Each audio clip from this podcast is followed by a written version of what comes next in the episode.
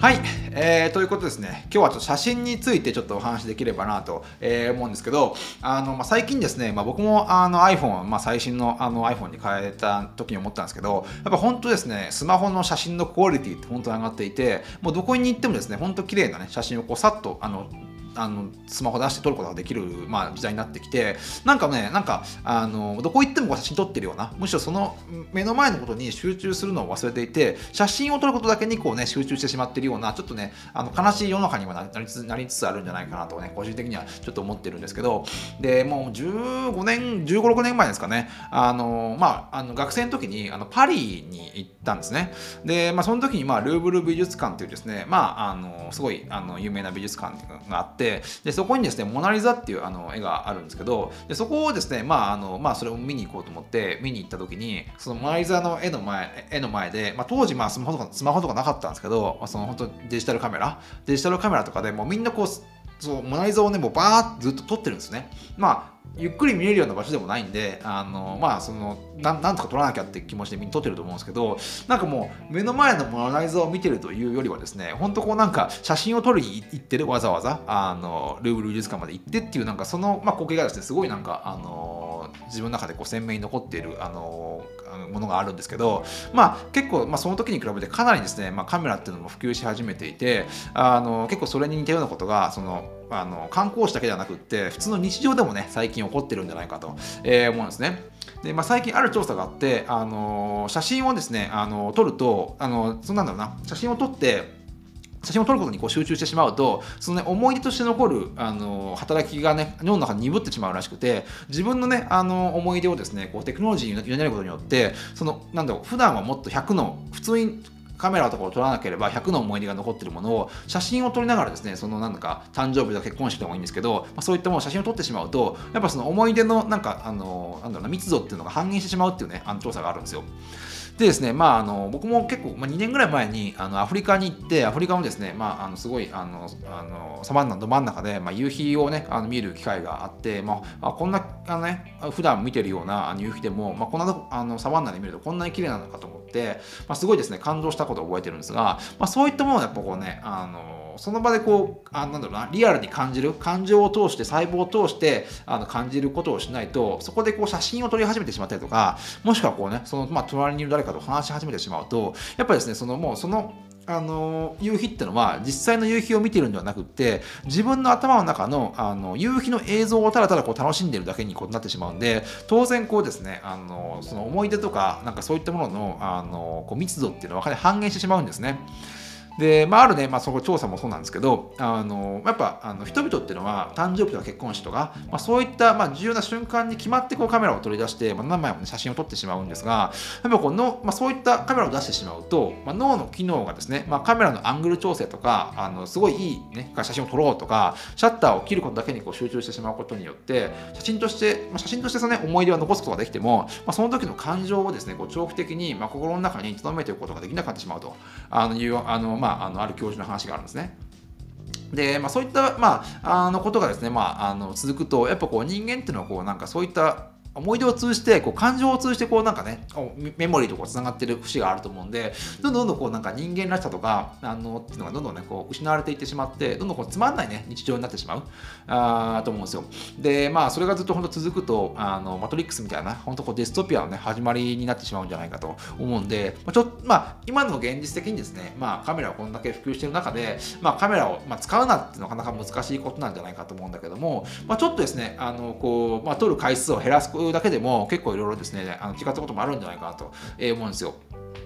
で、まあ、そんな特別なあの日とか結婚式とか、ま、旅行先とか以外にもですね、あのなんだろうな、こう食事にしても、あの仕事にしても、まあ、あの本当に小さな人間関係にしても、あの日常ね、あの本の人って、まあ、スマホで写真を撮らないにしても、やっぱこう、あのその場のことに集中できていなくて、こう中途半端にしか、そのね、目の前の物事に意識をね、傾けられていないから、なんかね、こう、日々がなんかすごい退屈な感じがしてしまうんじゃないかなと思うんですね。で、これちょっと難しいかもしれないんだけども、わざとでもいいから、あのご飯を食べるときにでも、あの友達と話すときにでも、まあ、仕事をね、あのするときにでもですね、まあ、それを、まあ、初めて行うような感じで、あの少しずつね、こう、なんか観察するような感じで、あの行動していけば、あの現実にね、こう100%集中できて、もっともっとこうなんかね、日常に楽しみが生まれるんじゃないかなと思うんですね。例えばですがこうご飯を食べる時でもあのこうネットフリックスとかあのなんかこう喋りながら見るんではなくてあの本当にねご飯の色を、まあ、一個一個確認一粒一つ一粒一つじゃないけどこう一塊一塊一塊一塊あのご飯の色を確認して、まあ、本当匂いを嗅いでねゆっくりとこう食感をね確かめながら食べたらこう喉を通ってこう胃袋に入っていく感触を確かめながら食べると、まあ、そうすることによってこうなんだろうなこうなんだろうあのお米が持ってる味っていうのをもっともっとねこう深く味わえるんじゃないかと、えー、思うんですね。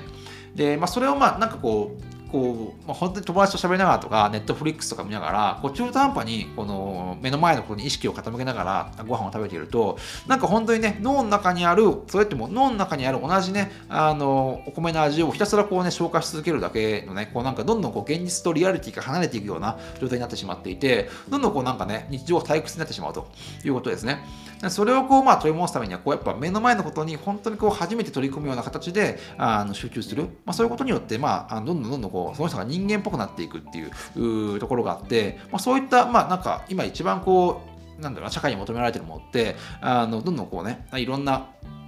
あの機械化が進んでどんどんこう自動化されていってどんどんこうなんか仕事が退屈になっていく中でこうやっぱ一番こう人間性が一番こう重要されてるとされてるような気がするんですけど、まあ、そこをですねやっぱ回復する、まあ、一つのね手段になっていくんじゃないかなと、え思うんですよね。で、これもちょっとある実験がね、あの行われて、あのこの美術館で行われた実験なんですけど、まあ、一つのグループにはま、写真を撮ることによってその作品を覚えてくださいという指示を出し出し出してで、もう一つのグループには写真なしで普通にまあ美術館の作品を見て、まあ、作品を覚えてくださいと、まあ、お願いしたところ、あの写真を撮らずにですね、作品をあ作品を見てもらったグループの方が、まあ、圧倒的にですね、まあ、記憶力が良かったというあの、まあ、実験があって、やっぱ本当にこうね、カメラにその思い出の記憶を委ねてしまうことによって、まあ、やっぱ自分自身がですね、こう注意を払うことを忘れてしまうということになってしまうんですね。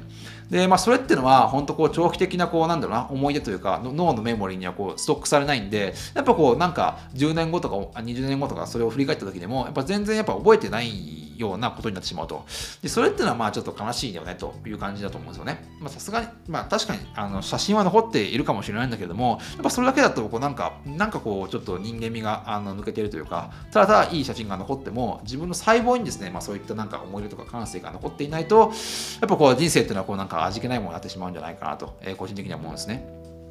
で、まだまだですね、まあ、スマホが普及してまだ10年ぐらいなんで、まだまだこうなんか、例えばすごい綺麗な夕日とか星とかですね、まあ、感動する、まあ、場面とかに、まあまあ、僕たちがねこう立った時にまだまだこう人間的な感覚として、まあ、感動するなんかこう感覚っていうのは、まあ、たくさんの人が持ってると思うんですよ。なんだけれども、本当こうなんかもっともっとね、あのスマホでこう写真を撮る文化が広まってしまうと、もうその感覚すらなかってしまう。ただただこう写真を撮るだけの、あの、なんか、なん、なんていうか本当こうなんかつまんない世の中になってしまいそうなあの気がしてるんで、まあ、ちょっとやっぱね、あの、ちょっとずつでもいいんで、あの、その場でね、本当にこう、あのこのね瞬間は写真に撮って記憶するべきかとか、まあ、そういうところですねもうちょっと考えてみるとやっぱねあの日々のなんかこう退屈といいますかそういったものもちょっとずつねあのなくなってくるんじゃないかなと思うんですよね。で特にまあ最近の、まあ、まあ僕も含めて人のこと全然言えないんで僕もよく写真撮ってたり撮ってたりするんであんま人のこと言えないんですけど、まあ、特にこう若い人とかっていうのはこうインスタグラムとか、まあ、そういう SNS とかに、まあ、載せるためだけにこう良い写真とか良い動画をね撮ろう撮ろうとしてこう必死になってしまうことによってこう目の前のことに起こっている、まあ、本当にね重要なことに目を向けられていないっていう、まあ、現実がねあるんじゃないかなと思うんですよね。そういったものをねちょっとずつやっぱ変えていかなければいけないと思うんですね。で、まあ、本当にこう、まあ、目の前のことだけ、目の前の写真を撮ることだけにこう集中してしまうと、まあ、本当にこう、あの重要重要な瞬間っていうのが、やっぱ自分の脳の中に記憶されないんで、ただこう、本当に SNS 上の、まあ、1いいねとか、なんかそういった、なんかソーシャル、ソーシャル上のこう価値にしかならなくなってしまうということになってしまうんで、やっぱね、あのまあ、こう人間性の回復って言ったら大げさかもしれないんだけども、あのちょっとですね、やっぱ写真を撮る量を減らしてみるっていうのもね、あの必要なんじゃないかなと、えー、思いますね。